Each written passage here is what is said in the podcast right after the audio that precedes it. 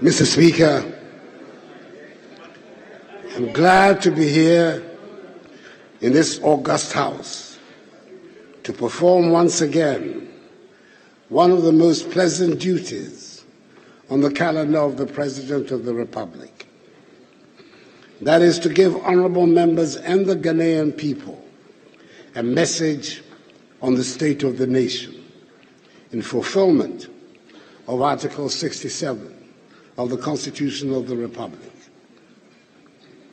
In accordance with protocol and convention, it is good to see that my wife, the First Lady, Rebecca Akufo-Addo, Vice President Mahamudu Bawumia, the spouse, of Mr. Speaker, Mrs. Alice Ajua Jonas Bagbin, Chief Justice Kwesi Anin-Yeboah and Justices of the Supreme Court, Chairperson Nana Otuo Siriboe II and members of the Council of State, Chief of Staff of the Office of the President, the Honorable Akosua Frema Osei Opare, and officials of the Presidency, the Chief of Defense Staff, Vice Admiral Seth Amoama, the Inspector General of Police, Dr. George Akuffo Dampare, and the various service chiefs are all present.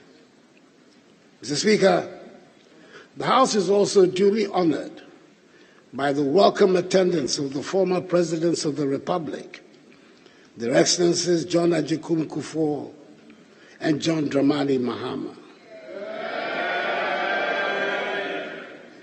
The former First Lady, Her Excellency Nana Konadu Agyeman Rawlings, and the Dean and members of the Diplomatic Corps. Mr. Speaker, it is the 8th of March today, and that means it is International Women's Day, the day set aside globally to honor all women. Please allow me to acknowledge and appreciate the significance of the day and heartily congratulate women all over the world, and especially women in Ghana, for the role they play in realizing the dreams, cares, and aspirations of humankind and of this great nation. The presence of women leaders at both the local and national fronts have advanced rights, enhanced equality, and in general, improved the living standards and quality of lives of all concerned, including that of men. The theme for this year recognizes and celebrates women who are championing the advancement of transformative technology and digital education. Mr. Speaker, apart from my own personal fond memories as a member of this House, Parliament stands as a symbol of our democracy and its values. It stands as a reminder to all of us that our country has chosen to travel on the path of democracy. And at the heart of that journey is the idea that the government can only govern with the consent of the people. Mr. Speaker, it is important that we stress this point because after 30 years of democratic practice, we may be tempted to take it for granted.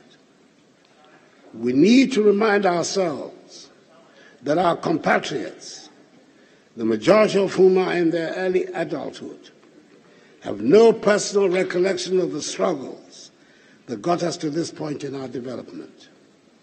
In the same way that only a small percentage of our population can recall life under colonial rule, similarly, the memory of dictatorship, one party rule, and military rule is receding into the dim past, and the struggles that have brought us so far are disappearing into the recesses of history.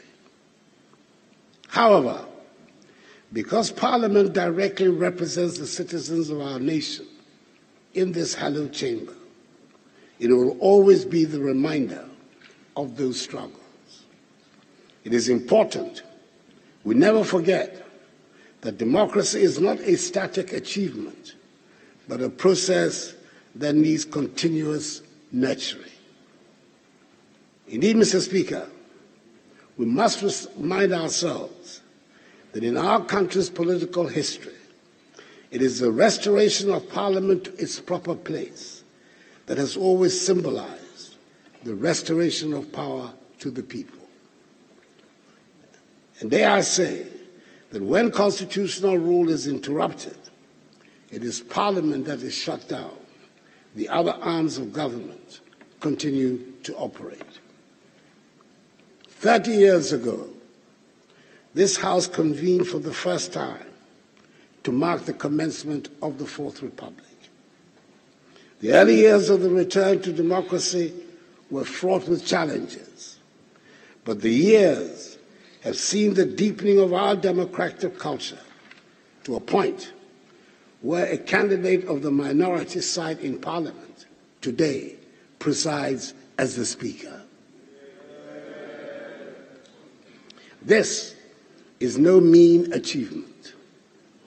Given the way the numbers shaped up in the House after the 2020 elections, many cynics and skeptics predicted a doomsday scenario for this parliament. But instead of a meltdown, we've witnessed considerable cooperation and unity of purpose among all parties and factions. This is to a large extent a measure of the maturity of our political culture and democracy. We will need even more of such bipartisan maturity to meet the challenges confronting us at this time. Today, we live in a country in which we enjoy complete freedom of expression, freedom of association, freedom of assembly, freedom of religion, and political affiliation. Indeed, freedom of speech has now reached such heights that even members of the diplomatic corps feel able to join in our national discourse and pronounce on matters and pronounce on matters that will be problematic for Ghanaian diplomats in their countries of origin. Nevertheless, Mr. Speaker, it seems to me the important thing in our free speech environment is actually to try and hear each other instead of raising the decibel level of our individual points of view. Mr. Speaker, to come before this House to deliver a message on the state of the nation is a symbol and practical demonstration of accountability. And I always treated the occasion with the utmost respect. This address offers us, as usual, the opportunity to provide an honest assessment of our country's situation and seek the support of all in addressing it with hope and confidence. Mr. Speaker, when we make an assessment of what the state of the nation is, it will necessarily have to include what state it was in yesterday the state it is in today and what state it will be tomorrow based on reasonable grounds of expectations. How far back should we be looking to make a judgment on the state of affairs today? Mr. Speaker, I believe that the issue above all that is quite properly dominating the concerns of all Ghanaians is the gravity of the economic situation of our country and how we can quickly stabilize the economy and work our way back to the period of rapid economic growth. Our currency has been buffeted, our inflation rate has been very high, and for the first time in our lives, debt exchanges have become the language of everyday conversation. As such, Mr. Speaker, I wish to make a departure from the usual format of messages on the state of the nation and concentrate predominantly on the economy, which will enable me nonetheless also to make some statements about the state of our agriculture, education, energy, health, infrastructure, mining, tourism, and security. This is not to belittle the contribution of the other sectors to the growth of our country. But I believe the exigencies of the moment justify the position I am taking, particularly as all sector ministers continue to provide official updates on happenings in their respective sectors. I've said, and many others, including the managing director of the IMF, have said that our economy was doing well until COVID 19 and the war in Ukraine was doing well until COVID 19 and the war in Ukraine took us off course.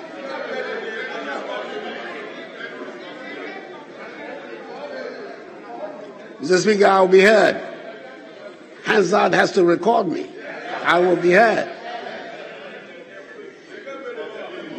Maybe because of the severity of the present difficulties, or maybe because it suits their preconceived agenda, some people are unwilling to accept that we were on a good trajectory until the arrival of COVID 19. The Ghanaian people, however, accepted this proposition as evidenced in the results of the 2020 presidential election, which were unanimously endorsed and upheld by the seven member panel of the Supreme Court. Mr. Speaker, allow me to go on a short trip down memory lane and remind ourselves what things look back look like back at the beginning of 2020 when I came to this house to give an account on the state of our nation. This is what I told this house on 20th February 2020, and I quote Mr. Speaker, in three years, we have reduced inflation to its lowest level, 7.8% in January 2020 since 1992. For the first time in over 40 years, we've had a fiscal deficit below 5% of GDP for three years in a row. For the first time in over 20 years, the balance of trade, that is the difference between our exports and imports, has been in surplus for three consecutive years. Our current account deficit is shrinking, interest rates are declining, and the average annual rate of depreciation of the cedi, as it is lowest for any first term government in the Fourth Republic. Our economic growth has rebounded to place Ghana among the fastest growing economies in the world for three years in a row, at an annual average of 7% GDP growth up from 3.4% in 2016, the lowest nearly members, three please, decades. may we listen in silence? The Please, it's my duty to protect our guests. And I will do so without fear or favor. the international investor community has, re- has recognized the development, resulting in Ghana today being the largest recipient of foreign direct investment in West Africa. The sovereign credit rating agencies have upgraded our ratings and, and also improved the outlook for this year, notwithstanding the fact that it is an election year. Unquote. Mr. Speaker, that is where we, we were at the end of February 2020. Three weeks after this speech, in which I expressed our sympathies and solidarity with China on the difficulties they were having with the new virus, our world changed. The virus I refer to arrived in our country and in the rest of the world with a vengeance. Within weeks, we were in the middle of a lockdown, Our airports and land borders were closed. Schools and factories and even markets were closed. The hospitality industry was brought to its knees. Our economy, like much of the rest of the world, went into a tailspin. We took many decisions and we did many things which, according to the science, were the most reliable and trusted ways to save lives and livelihoods at the time, which may look strange and unnecessary today, but that is from the safe perspective of not waking up to check, to check on the COVID 19 infection or death rate. Indeed, there were some who suggested that we cancel the national identification registration exercise and even postpone the 2020 general elections. Who would have thought that today anybody will be questioning the fumigation of schools and markets? I recall vividly the straight talking I received from a group of our most eminent physicians and other scientists on the urgency of fumigating all public spaces, including offices, schools, hospitals, markets, churches, and mosques. The few who could afford it even fumigated their own homes. Today, the science might be that such measures make no difference to the spread of the virus, but criminality or reckless spending cannot be ascribed to the decision to undertake such measures. Mr. Speaker, you might remember that we could not produce Veronica buckets fast enough. Today, it is not an obligatory item on anyone's list of purchases. In dealing with the crisis generally, I did not meet anyone brave enough to suggest the considerations of money should be a hindrance to anything we needed to do in the fight against the virus. I was, and I am grateful that the people of Ghana rose to the occasion, and together we went through the crisis and came out well by defying the doomsday predictions about the inevitability of dead bodies on our streets. I'm grateful that we saw the wisdom in helping each other, and I thank those who contributed their expertise, time, and energy to the fight against the virus. And I thank those who contributed to the COVID 19 fund that was set up to help us meet some of the expenditures. The economic consequences from the pandemic have been devastating. Mr. Speaker, it is precisely because the economic fallout from the pandemic is so widespread and long lasting that it is important to show clearly that the COVID 19 funds, COVID funds, were not misused. It is critical that we do not lose the confidence of the people that a crisis that they were led to believe we were all in together was abused for personal gain. Mr. Speaker, it was government that asked for the COVID funds to be audited. And I can assure this House that nothing dishonorable was done with the COVID funds.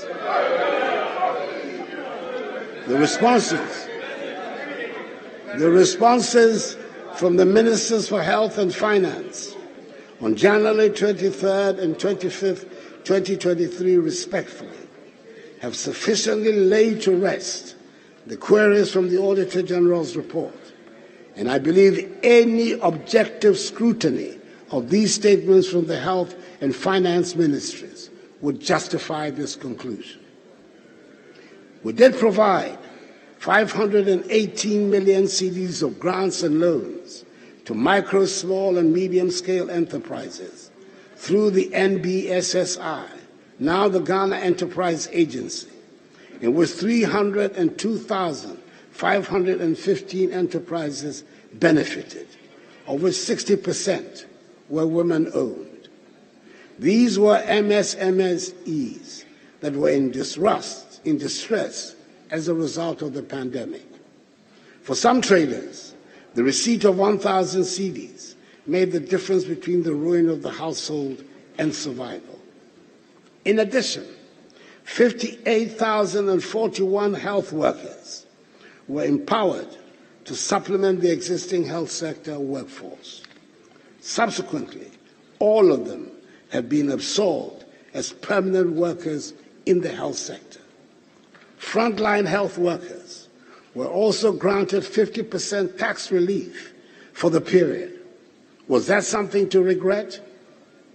We should for, be ever grateful for the work that so many people to, did to keep all of us safe.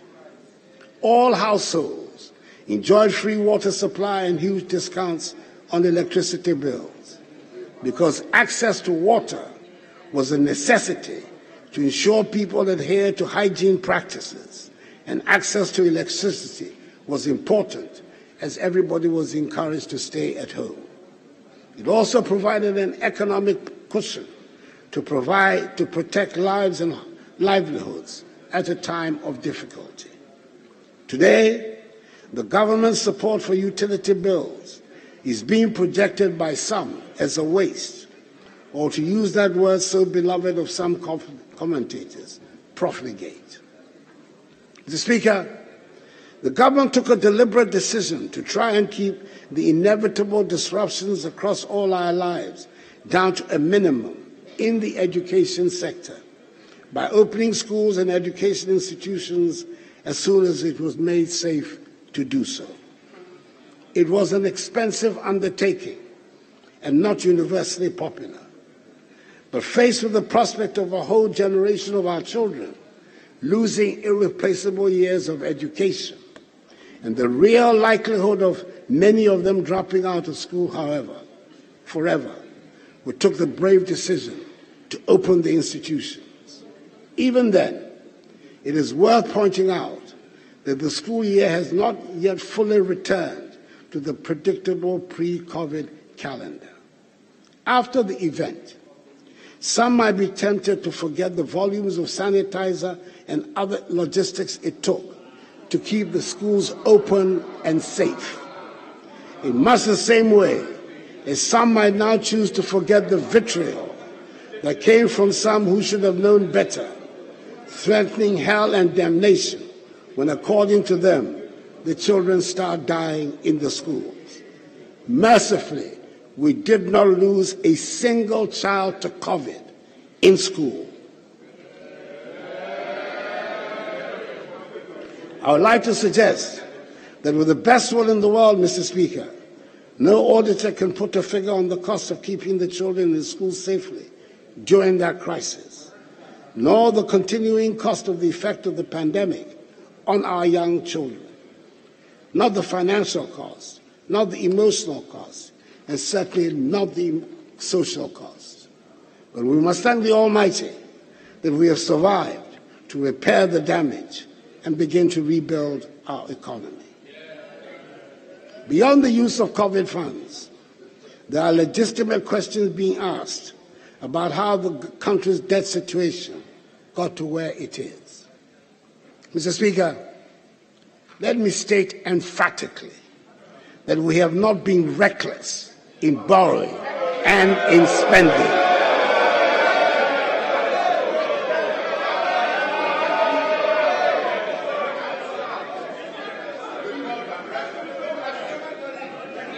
Honorable members, honorable members, honorable members, it's not yet your time to say. Wait until that time arrives. Please, I, honorable members, I will allow spontaneous reaction to statements, but I will not allow debate of the statement. Your Excellency, you may proceed. It is worth noting that the debts we're serving were not only contracted during the period of this administration.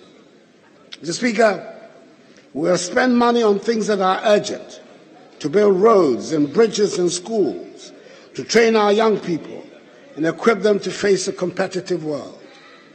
Considering the amount of work that still needs to be done on the state of our roads, the bridges that have to be built, considering the number of classrooms that need to be built, the furniture and equipment needs at all stages of equipment, of education, considering the number of children who should be in school and are not, considering the number of towns and villages that still considering the number of towns and villages that still do not have access to potable water, I dare say no one can suggest we have overborrowed or spent recklessly. Yes, I've been in a hurry to get things done. And this includes massive developments in agriculture, education, health, irrigation, roads, rails,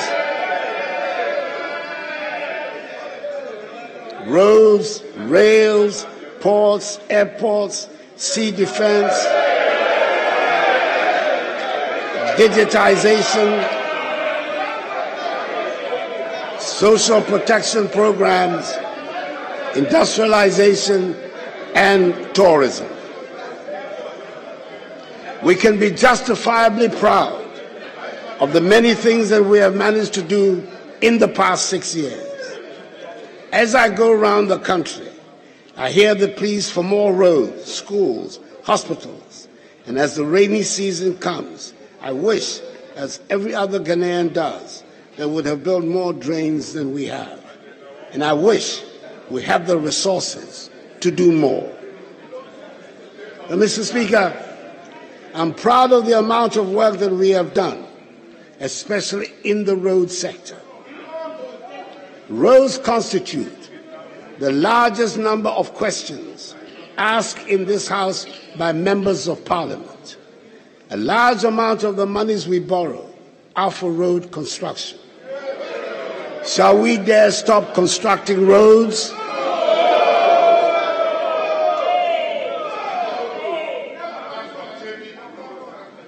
Mr. Speaker, I would like to state categorically that this government has built more roads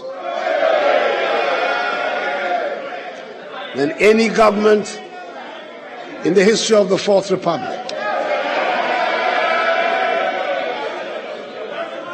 And Mr. Speaker, and Mr. Speaker, the details of all these roads are attached in the annex to this message. I have done so because last year, when I made a similar pronouncement, I was met with howls and gasps of incredulity from the minority benches. And so I thought it appropriate this time to present it as an annex to the statement.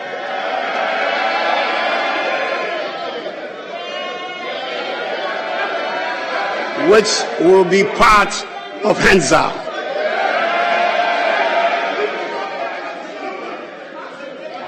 Beyond the construction of roads, Mr. Speaker, this NPP administration has implemented successfully a national identification system with the Ghana card, constructed more railways than any government in the Fourth Republic, established the Zongo Development Fund to address the needs of Zongo and inner city communities and under their auspices, we have conducted more infrastructure in the Zongo communities than any other government in the Fourth Republic.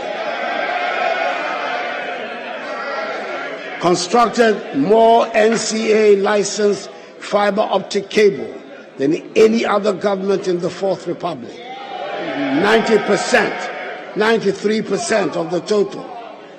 Increase the, pop, increase the proportion of the population with access to toilet facilities from 33% to 59%. Increase the number of public libraries from 61 from independence until 2017 to 115 in 2022.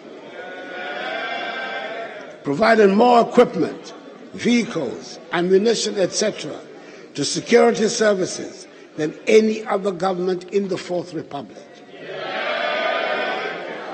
We have successfully implemented the digital address system, improved significantly the financing of governance and anti corruption institutions like the Ministry of Justice and Office of the Attorney General, the National Commission for Civic Education, CHRAJ, EOCO, and the Office of the Special Prosecutor. Implemented the One District, One Factory initiative. In four years, in four years, 106 companies are in operation under 1D, 1F. 148 factories are under construction. This is the largest expansion of that sector since independence. Constructed more fish landing sites than any other government in the Fourth Republic. Established Africa's first national scale electronic pharmacy platform. Provided free Wi Fi to 700 senior high schools, 46 colleges of education, 260 ed- district education offices, an initial successful pilot of 13 public universities. Introduced drones in the delivery of critical medicine, vaccines, and blood to people in remote parts of the country. And today, Ghana has the largest medical drone delivery service in the world. With zipline distribution centers in Omenako, Mpanya, Vobsi, Sefwi Wiawso, Ketekrachi, and Enum, and overseen an improvement in revenue collection with the introduction of an EVAT and e-invoicing system. For example, Figures from 19 tax-paying companies onboarded onto the EVAT system reveal total recorded monthly sales increasing from 222 million cedis in November 2021 to 720 million cedis in November 2022. Again, in December 2021, Total monthly sales of 284 million cedis also saw a huge increase to 1 billion cedis in December 2022. Indeed, the evidence of how state funds have been used to improve our society is all over the country. No district or constituency has been left out. And I believe, and I believe there are many Ghanaians who will vehemently disagree when some say there's nothing to show for all the funds that have been at my government's disposal. Mr. Speaker, I would like at this stage to brief the House on how the talks with the International Monetary Fund have been going since the announcement on 1st July 2022 of our intention to engage the IMF for a funded program. Mr. Speaker, having reached a staff level agreement on 12 December 2022, after five months of intense negotiations and completion of most of the prior actions required under the agreement, we are on course for the IMF staff to present to the IMF Executive Board Ghana's program request for a $3 billion extended credit facility by the end of this month. Mr. Speaker, the three year IMF program, anchored on government's post COVID 19 program for economic growth, eight aims at restoring macroeconomic stability and debt sustainability whilst protecting the vulnerable. It is a strong reform program which relies on front loaded fiscal measures to increase domestic resource mobilization and streamline public expenditures to support inclusive growth and enhance social protection.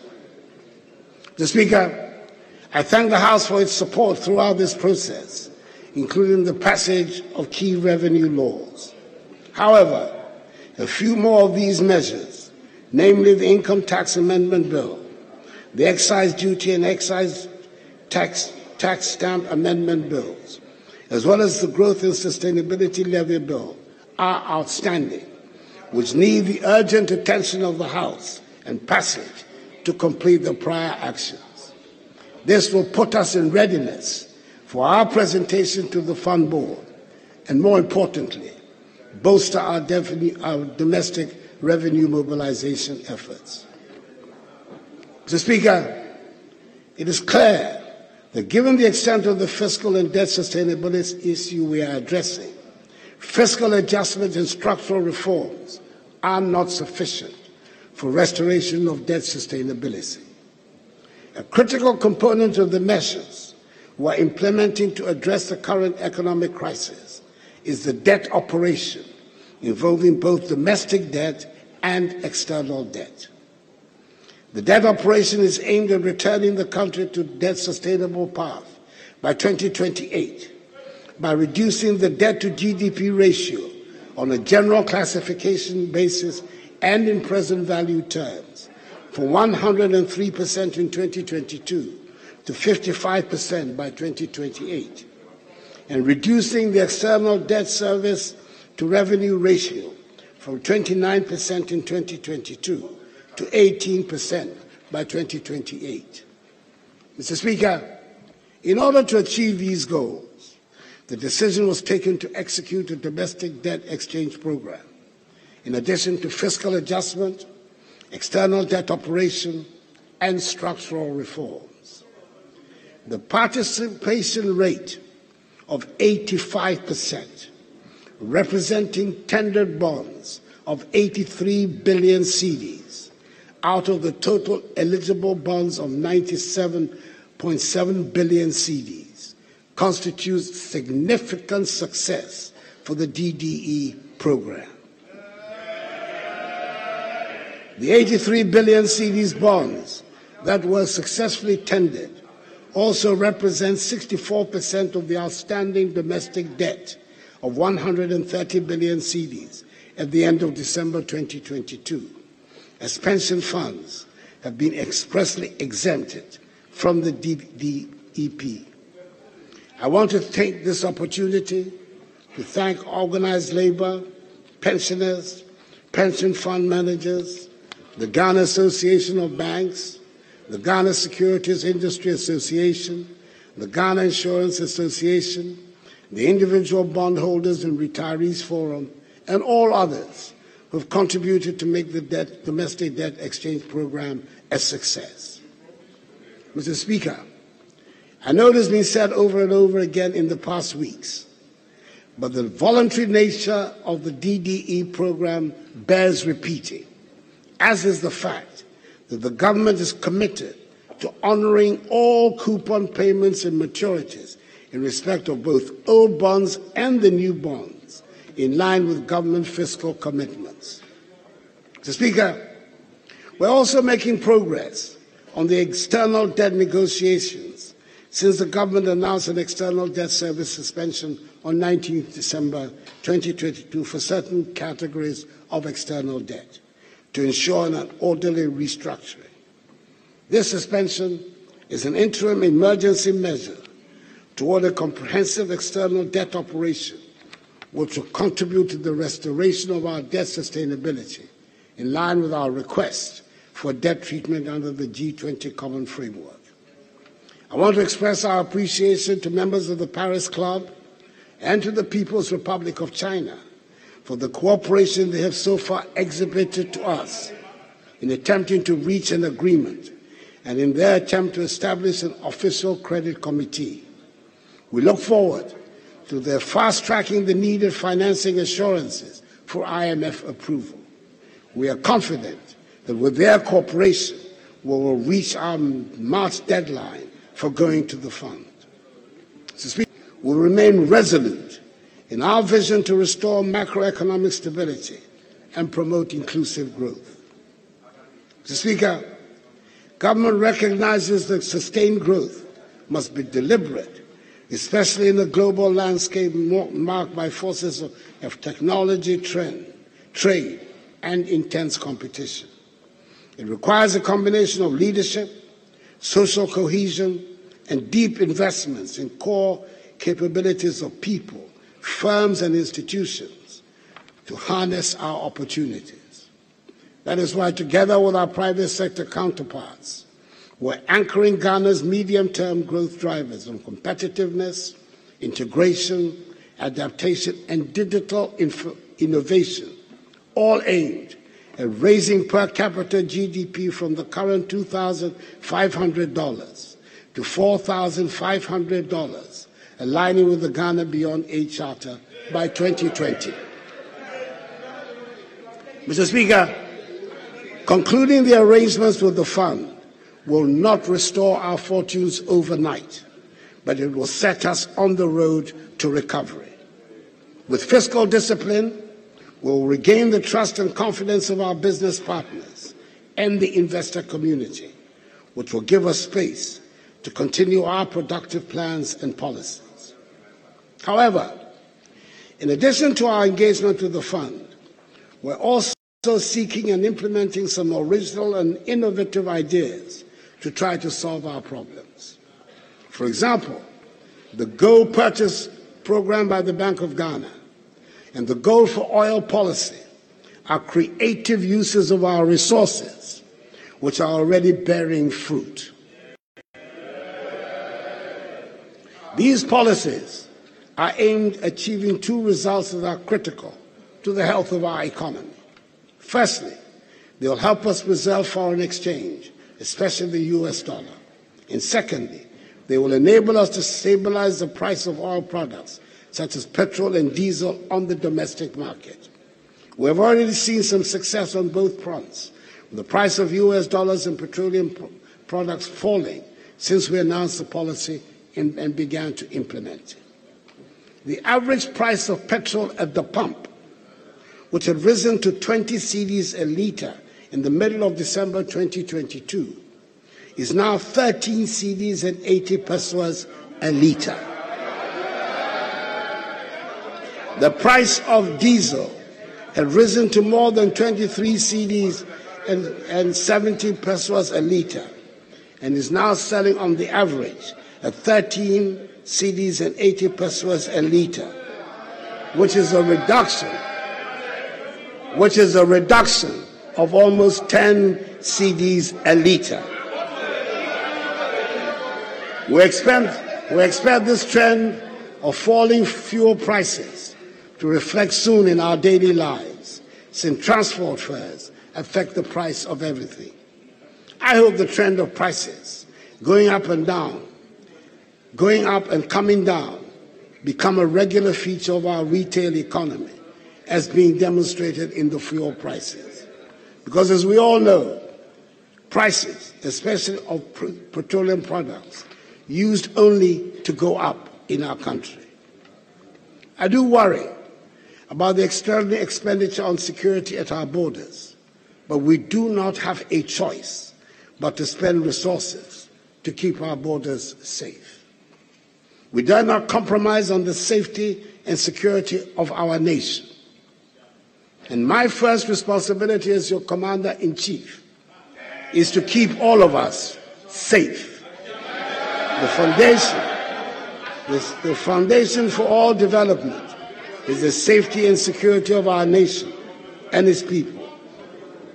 The reality of the state of affairs in our neighborhood demands that the government goes to great lengths to ensure the security, safety, and stability of our nation. The threats of terrorism and violent extremism surrounding us require that we pay maximum attention to protecting our borders and working in collaboration with our neighbors to keep our country and the region safe. This is the prime motive for the Accra Initiative which is already yielding results. Mr. Speaker, I'm able to cite here some of the equipment we have produced, provided the military to help them protect us all. Allow me to list a few. The Army has received 104 armored personnel carriers, 70 utility troop carrying vehicles, 20 armored vehicles, 85 assorted Toyota vehicles, 50 Ankai buses, 40 Jeep J8 vehicles, some explosive ordnance disposal equipment, large quantities of communications surveillance equipment, varying quantities of weapons, and four unmanned aerial vehicle systems. And the Ghana Navy has taken delivery of four offshore security vessels and four Zodiac boats. We've also continued the process of upgrading the housing needs of the security services. The barracks regeneration project phases one and two, the military housing project phases one and two, and the Ghana Military Academy infrastructure project are expected to be completed and handed over by the end of May this year. Mr. Speaker, we continue to pay attention to the police service.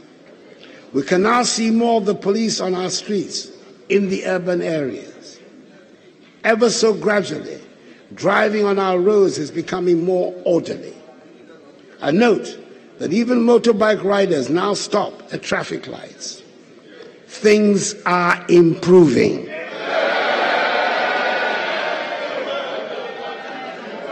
Five hundred and four housing units comprising 72 one bedroom and 432 self contained units have been completed for the police service. Recently, I delivered 100 pickups 600 motorbicycles, and six armored personnel carriers to the police service to boost operational capacity. For the first time in our nation's history, the police service has dedicated helicopters to help with its operations. Mr. Speaker, I must share some good news with the House. I am particularly proud of the dramatic intervention government has made to tackle the long lasting and utterly disgraceful problem of dilapidated and inadequate number of courts in our country. Many of the courts have not been fit for purpose and do not provide suitable facilities for the efficient administration of justice. The inadequacy means that people have to travel long distances to gain access to courts. As someone who for years earned my living as a practicing lawyer, I have first-hand experience of the unacceptable state of courthouses around the country, and I'm glad to inform the House that we are resolving this problem. Through the Ministry of Local Government and the District Assembly Common Fund, government has embarked on the construction of 120 courthouses with accompanying accommodation for judges across the country. Indeed, 60 have been completed, and the others are at various stages of completion. For the first time ever, we have the happy situation of purpose built courthouses with accommodation that are waiting for judges to be appointed put, to put them to use. Six new regional high courts fitted with judges' residence are also, are also being constructed in the new regions, i.e., Ahafo, Bono East, Northeast, Oti, Savannah, and Western North. Three of the courts, that is, those in Northeast, Oti, and Savannah, have been completed and commissioned. Those in Ahafo, Bono East, and Western North regions will be completed by April. This week I had the President duty on 17th October 2022 to commission a new modern Court of Appeal complex in Kumasi, together with 20 townhouses and a guest house to serve as permanent residences for Court of Appeal judges based in Kumasi, who are mandated to handle appeals from the northern part of the country. The Asante, the Otumfuo Osei Tutu II, who generously gave the land, was present at the ceremony.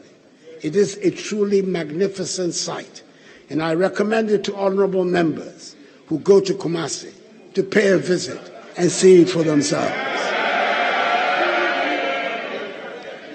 In addition, 210 vehicles were earlier in 2022 distributed to all judges in the Supreme Court, Court of Appeal, Higher Court, and lower courts. Mr. Speaker, it is a well known fact that in this administration, TVET and STEM feature frequently in all conversations about education. Technical and vocational education are being given the place of honor they deserve. Since the realignment and introduction of free TVET, enrollment in TVET schools has increased from 15,000, 13,000 in 2021 to 47,000 today. And all the indications are that this is a trend that will continue. In 2022, the TVET service recruited 3,400 staff, the highest in the history of TVET in Ghana, to accommodate this development. I was told last week about young, one young person who was placed in Achimota School in the current place, school placement exercise and has turned it down to go to a STEM school. I think we are making progress. The strides we're making in education are already changing lives and changing the narrative. As of this year, nearly 2 million young people have benefited from the free SHS policy. Predictions that the policy would lead to a lowering of standards proved wide, very wide of the mark. On the contrary, the results under the free SHS have shown a systematic improvement, and as a result, Two million young people have either found a way to further education, training, apprenticeships, or employment because of the free SHS policy. I'm proud of the educational, additional educational infrastructure, especially the provision of ultra modern classroom blocks for several schools, which are equipped with laboratories, ICT centers, and, lab- and libraries the establishment of 10 STEM centers across the country, including one in Accra, to aid the study of engineering and robotics. Construction has also started at the University of Agricultural Science in Bunso in the eastern region. Mr. Speaker, apart from the enhancement of revenue and the judicious use of resources, we are all agreed that we need to do something about our huge import bill. Last year, I set up a five member ad hoc cabinet committee to work on a policy to enhance domestic production and export development with a fourfold strategy. Two, one, reduce the country's import bill in the short, medium, and long term, enhance domestic productive capacity in selected products, generate widespread employment opportunities, and four, diversify and expand our export capacity to Africa and beyond, especially through the vehicle of the African Continental Free Trade Area. In 2021, Ghana's total import bill was put at 13.7 billion United States dollars according to GRA ICUMS. On the evidence of existing local productive capacity, we have identified a list of 20 priority products in the categories of primary agricultural products, processed foods, and manufactured goods, we, where we can confidently enhance domestic production. Amongst these are rice, fish, poultry, fruit juice, sugar, tomatoes, vegetable oils, oil palm, fertilizers, pharmaceuticals, soaps and detergents, insulated wire, ceramic products, corrugated paper and paper board, cement and clinker, and motor vehicles. The report on the implementation modalities to enhance domestic productive capacity in these products has been prepared. And once confirmed with your approval, the new Minister for Trade and Industry will roll out urgently a series of initiatives to implement the policy. I want at this stage to make mention of one particular program that has been introduced by the government to address the needs of the youth and women, the YouStart program. This program seeks to support young entrepreneurs to gain access to capital market training and technical skills, compliance and quality assurance support, and business development support services that will enable them start, build, and grow their own businesses. Mr. Speaker, the YouStart program was successfully piloted in 2022 with 70 youth-led businesses benefiting from the initial 1.98 million cedis. Subsequently, a total of 288,800 applications have been received and are being processed by the Ghana Enterprise Agency for full operation. Mr. Speaker, government remains committed to infrastructure development. Working with the private sector, we continue to explore the use of public-private partnership arrangements as a financing alternative to the delivery of critical public infrastructure, such as the Accra-Tema motorway extensions, Accra-Takoradi motorway, and the Sogakope-Lomé transboundary water supply projects. In addition, Mr. Speaker, the 750 million United States dollar Afreximbank facility, which has been secured, will make it possible for us to construct many other roads and interchanges, including the long-awaited four-tier Suame interchange. Mr. Speaker, we have now reached a point where we feel the impact of technology as an irreversible way of life. We have digitized many processes. The Ghana card has become a one-stop shop for Ghanaian identity and its usages. We're fully convinced that our embrace of an investment in information technology and the digital infrastructure will help us to redefine our traditional concepts of time, space, speed, and nature of conducting business within our society, economy, and culture. Information technology helps all segments of society to be integrated and transformed through connectivity in facilitating the production, distribution, and consumption of information within the whole economy and society.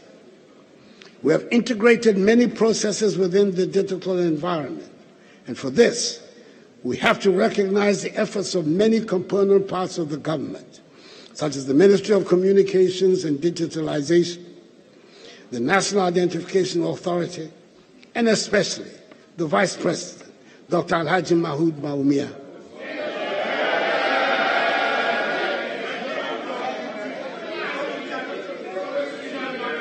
Who I understand has been nicknamed E. Bawumia. Our need, our need for technological reinforcement within all our structures and spaces is unending, and we will continue to push the frontiers of our engagement with the technologies of information, economic development, and human transformation. We must be cheered by the improvements being made in the National Health Insurance Scheme to make access easier. The scheme is currently one of the better digitalized institutions, and I hope they get the public support that they need. I note in particular with satisfaction that they have developed a self-enrollment mobile application, My NHIS app, to self-enroll in the scheme and this enables registration and renewal for oneself and others by linking NHIS cards to Ghana Card. 2022, over 5 million members' data their Ghana Card to enable them to access healthcare using the card. The National Health Insurance Authority has also improved its claim management processes with an emphasis on e-claims and paperless systems at all four claims processing centers. In the year under review, electronic claims processing was about 70% of all claim submissions. As of 31st December 2022, the scheme paid a total of 1.014 billion cedis to health service providers. Mr. Speaker, our drone delivery service is firmly established. And Ghana now has six centers for zipline drone services, making Ghana the largest aerial logistics distribution network in the world. Zipline, through the national scale drone delivery services, has delivered some 14.8 million units of life saving medicals, vaccines, and blood products in Ghana by the end of 2022. Childhood vaccines top the list with the delivery of 8.3 million doses, followed by 2.05 million doses of COVID 19 vaccines. Mr. Speaker, I must say, however, that the current shortage of some childhood vaccines in the country has concerned me greatly. This shortage, if prolonged, will affect negatively Ghana's childhood immunization program, which has been recognized as one of the most successful in the world. The WHO has only recently expressed worry about a steady decline in measles vaccination coverage globally because of the concentration on the fight against COVID 19. In accordance with our desire not to become part of this global trend, government has taken steps to ensure the stocks of these vaccines are procured and supplied as a matter of urgency and emergency. The Ghana Health Service has developed an elaborate program to catch up on children who have missed their vaccine immediately stocks arrive. Mr. Speaker, I want to encourage all parents and caregivers to ensure that eligible children are vaccinated once this program begins. No child should be denied access to vaccination. Mercifully so far. Mercifully so far. Mercifully so far, not a single child has died as a result of the outbreak. This House has already passed into law the National Vaccine Institute Bill, which is yet to be brought for my assent. In the near future, this institute will ensure that no matter what happens to the global vaccine supply chain, we can produce our own vaccines locally. Mr. Speaker, government continues to prioritize agriculture as one of the driving forces for economic transformation. The experiences and lessons from the COVID 19 pandemic and the Russia Ukraine conflict justify sufficiently our increased investment in the agricultural sector. Indeed, the sector recorded significant successes with an average growth rate of 6.28% from 2017 to 2021. This consistent growth over the period has translated into improved food security, job opportunities along agricultural value chains, and availability of raw materials for industry. To address the vexed issue of post harvest losses, we have constructed some 65 warehouses, with the remaining 15 at advanced stages of completion. This intervention is adding some 80,000 metric tons to national grain storage capacity. 29.9 million United States dollars worth of machinery and equipment have been procured from Brazil to boost mechanization. Government will this year commence preparatory works for establishing a tractor and backhoe loader assembly plant in the Ashanti region and continue capacity building of operators to ensure effective management and prolong the lifespan of agricultural machinery. Mr. Speaker, the impact of climate change and variability on global agricultural activities is a call to all of us, and indeed all countries, to adopt appropriate technologies and other innovative practices for sustainable agriculture and resilience against food insecurity. Government's response, among others, has been to continue to invest in irrigation infrastructure, both large and small scale, across the country. In 2022, government completed the rehabilitation and modernization of large-scale irrigation schemes at Tono, Bong, and Kpong Left Bank projects. The three schemes are expected to provide 6,760 hectares of irrigable land for all year-round crop production. Phases one and two of the Tamale irrigation project have also been completed, with phase three of the project at 57% completion. Mr. Speaker, we are now at the most difficult stage of electricity provision around the country. The parts that are left are the very difficult to access area.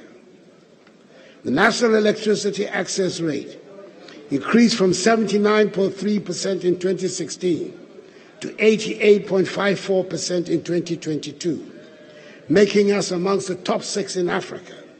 And we're still expecting to achieve the 90% universal electricity rate by 2024. To reduce transmission system losses and voltage fluctuations and to improve the overall quality of power supply, old lines are being replaced on the western, eastern, coastal, and middle corridors. It is worth noting that three new substations have been commissioned between 2021 and 2022 thereby improving reliability and efficiency. Mr. Speaker, I'm pleased to inform the House that the Electricity Corp Company of Ghana, ECG, has since the last quarter of 2022 embarked on an aggressive digital transformation program. In the first phase of this program, set to be completed by end of April 2023, the focus is on creating a cashless and efficient payment system. I'm pleased to announce that on 1st March 2023, all ECG district offices became cashless. This is a major achievement by all standards. Since the start of this transformational program, we have so far seen a 25 percent increase in the monthly revenues. The second phase of the program will see the digitization of postpaid bills and the digital tagging of all meters. In our estimation, these initiatives should increase the monthly revenues of ECG by some 40% before the end of this year.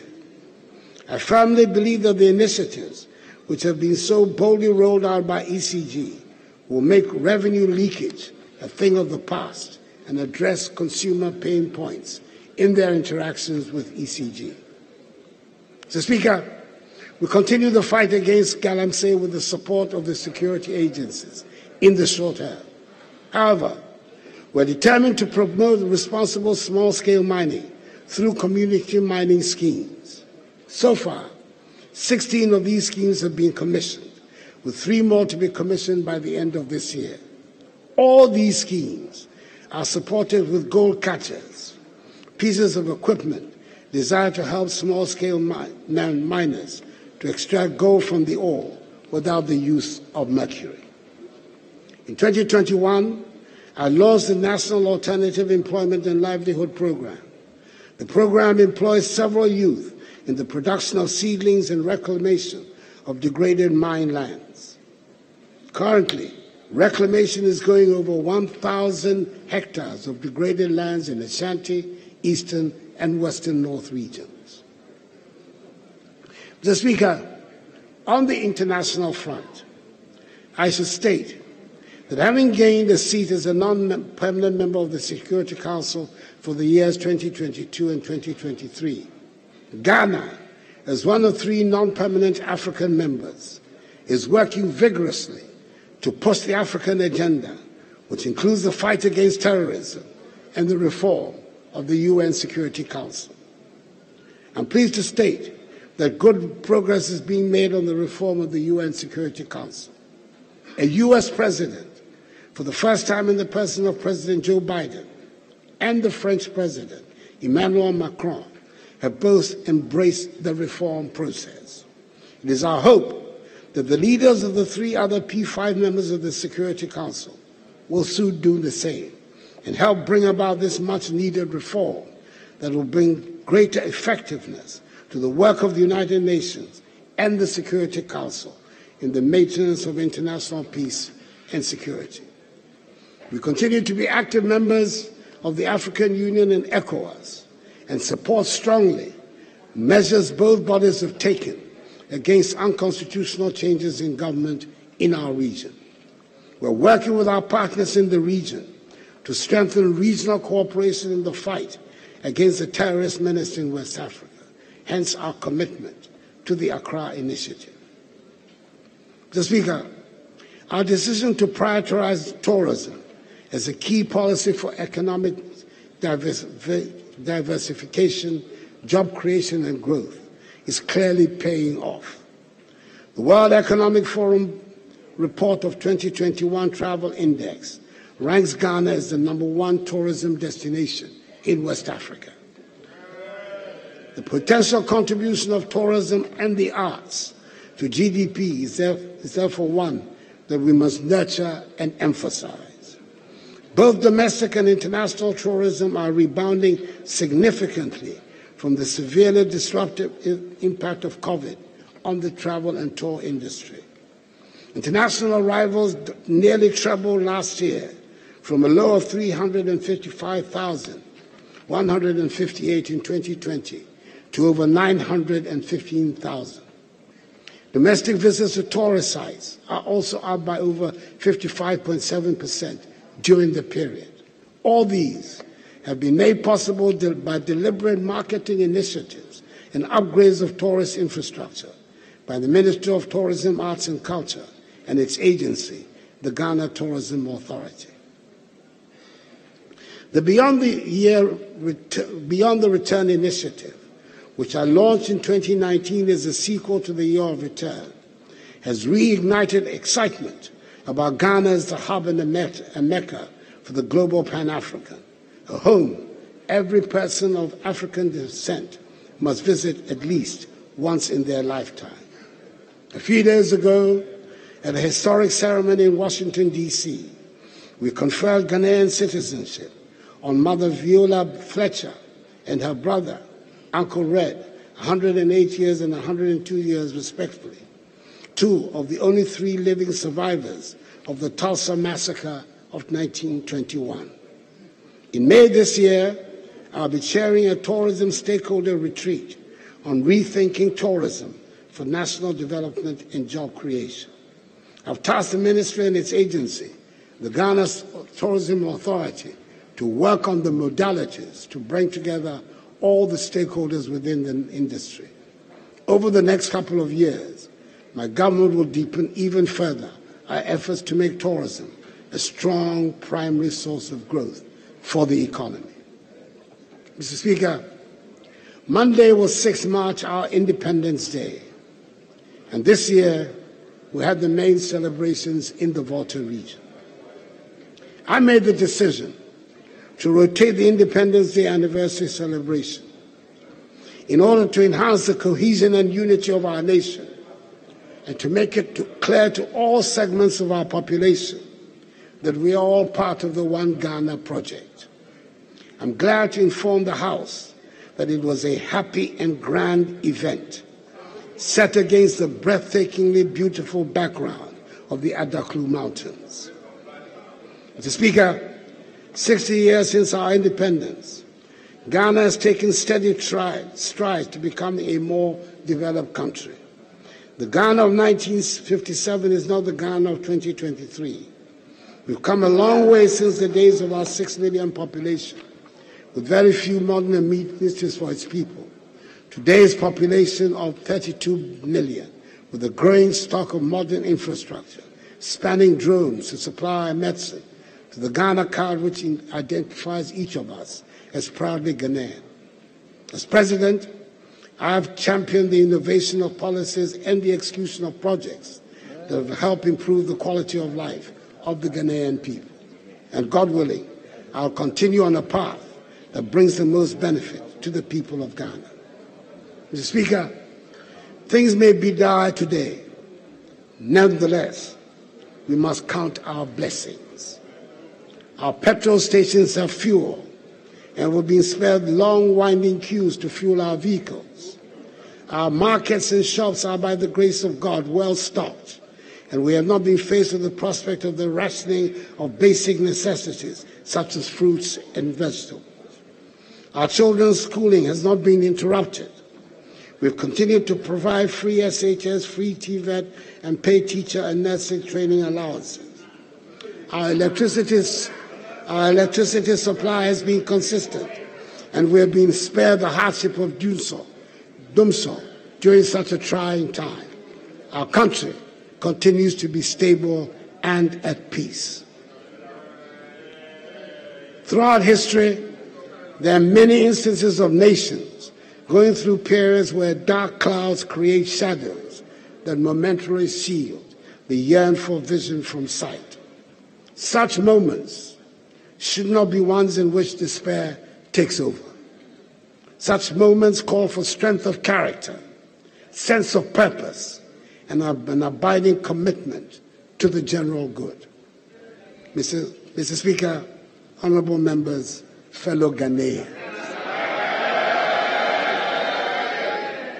Let us believe in ourselves and in our capacity to overcome the problems that are before us.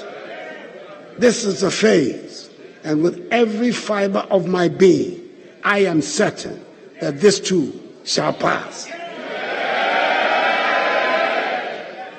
We have done it before, and we will do it again.